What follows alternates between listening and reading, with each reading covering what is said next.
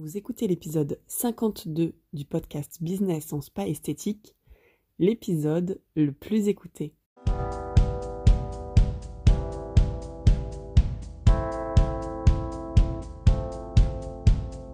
Bonjour et bienvenue.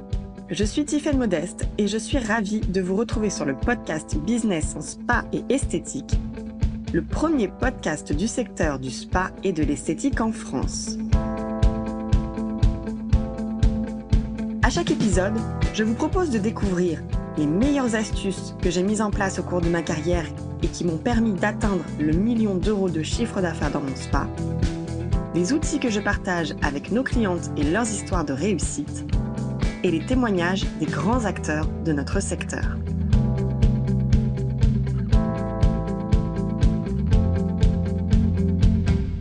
C'est le 52e épisode du podcast Business en spa esthétique déjà un an que le podcast vous accompagne chaque semaine.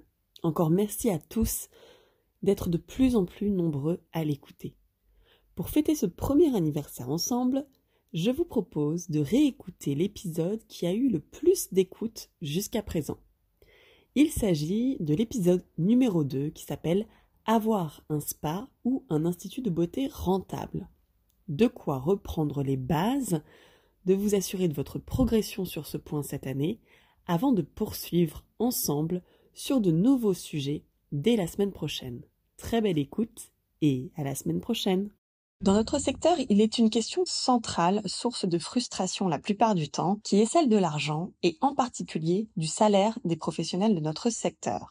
Plus tard qu'hier, une gérante de centre que je venais de rencontrer me partageait avec déception que cette année encore, son centre n'a pas réussi à dégager de marge et que par conséquent, son salaire ne serait pas à la hauteur de ses espérances.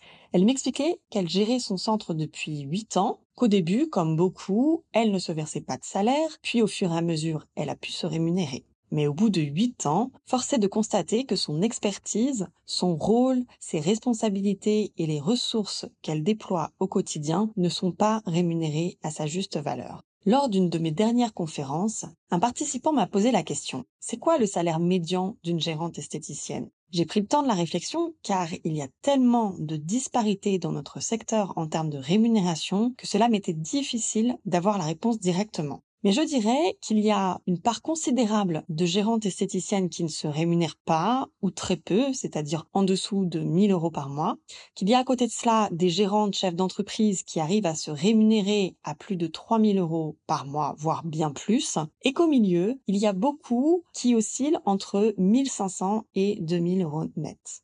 La deuxième croyance par rapport à la rémunération dans notre secteur concerne les équipes salariées. Qui n'a pas entendu ou dit être esthéticienne ou spa praticienne, ce n'est pas bien payé. Ici encore, si on se réfère à la convention collective esthétique, le salaire d'une esthéticienne débutante, c'est-à-dire le coefficient 135, qui travaille 35 heures, commence à 1300 euros net par mois. Tandis qu'au bout de 5 ans d'expérience, sa tranche de rémunération peut passer à 1430 euros net par mois pour une spa praticienne avec un CQP spa, son salaire conventionnel est de 1350 euros net par mois. Donc, je vous laisse en faire les interprétations que vous souhaitez. De mon point de vue, étant donné que notre clientèle est de plus en plus exigeante, que le métier d'esthéticienne nécessite désormais la maîtrise de nombreuses compétences qui n'étaient pas forcément nécessaires auparavant, je trouve qu'effectivement, les esthéticiennes méritent d'avoir un meilleur salaire. Et ce n'est pas l'envie de leur manager qui leur manque. Je ne saurais vous dire le nombre de gérantes managers ou le nombre de spa managers qui rêveraient de pouvoir augmenter la rémunération de leurs équipes, mais qui ne peuvent pas. Elles ne le peuvent tout simplement pas,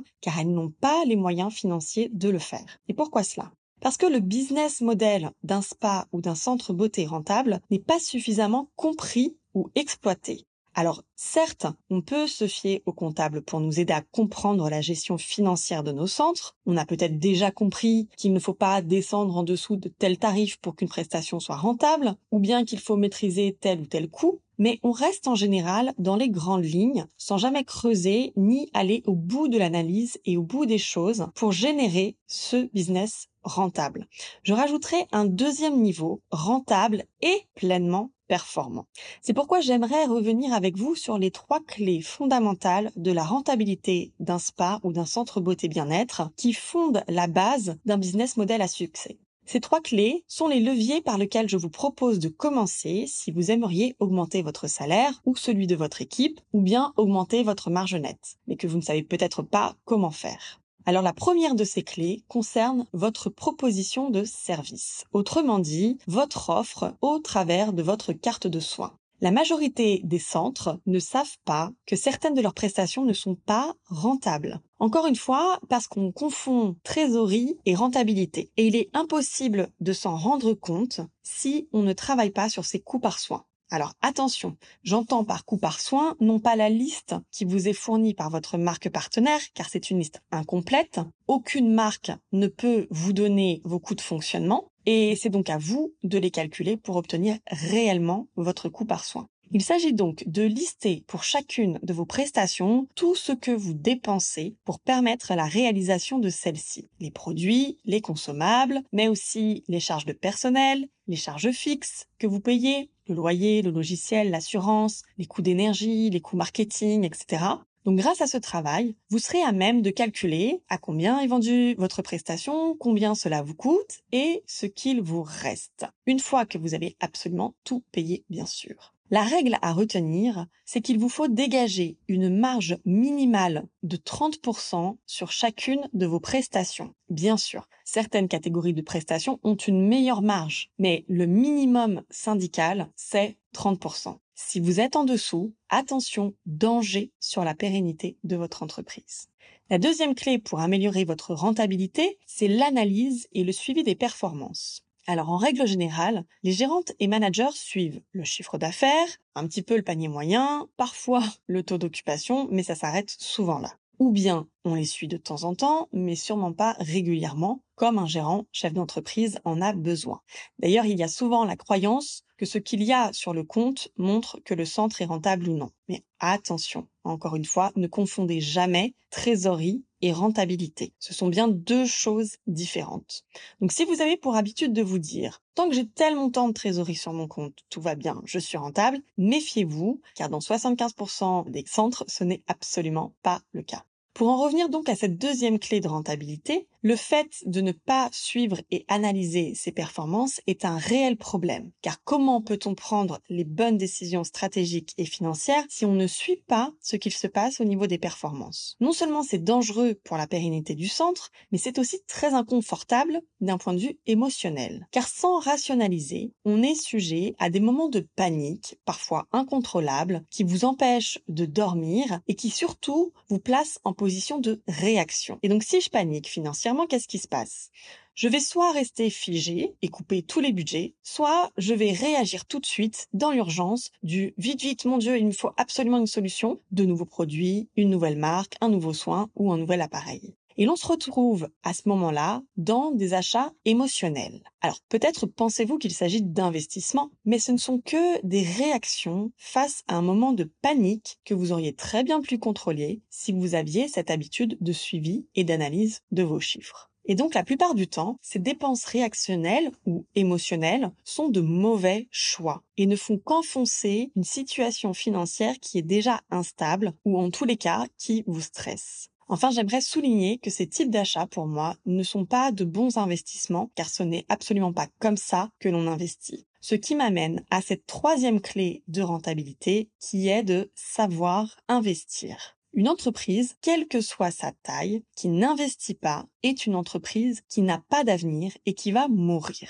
Donc investir est un geste essentiel à la pérennité. Maintenant, il faut apprendre à investir. J'ai souvent des gérantes qui me disent qu'elles investissent par coup de cœur ou en suivant leur intuition. Alors certes, l'intuition est très importante quand il s'agit de faire un pari sur le futur. Mais pour réduire le risque financier, il faut absolument apprendre à investir. Il y a trois catégories d'investissement pour un spa ou un centre beauté. Les investissements technologiques, les investissements en communication et marketing et les investissements en formation. La première catégorie des investissements technologiques comprend tous les investissements en appareils, diagnostic de peau, appareils minceurs, anti-âge, équipements spa, etc. La deuxième catégorie des investissements concerne le marketing. Ce sont toutes les dépenses liées aux outils et moyens de communication comme vos supports papier, cartes de soins, bons cadeaux, mais aussi vos campagnes d'affichage ou de publicité locale, vos shootings photos et tous les outils et moyens digitaux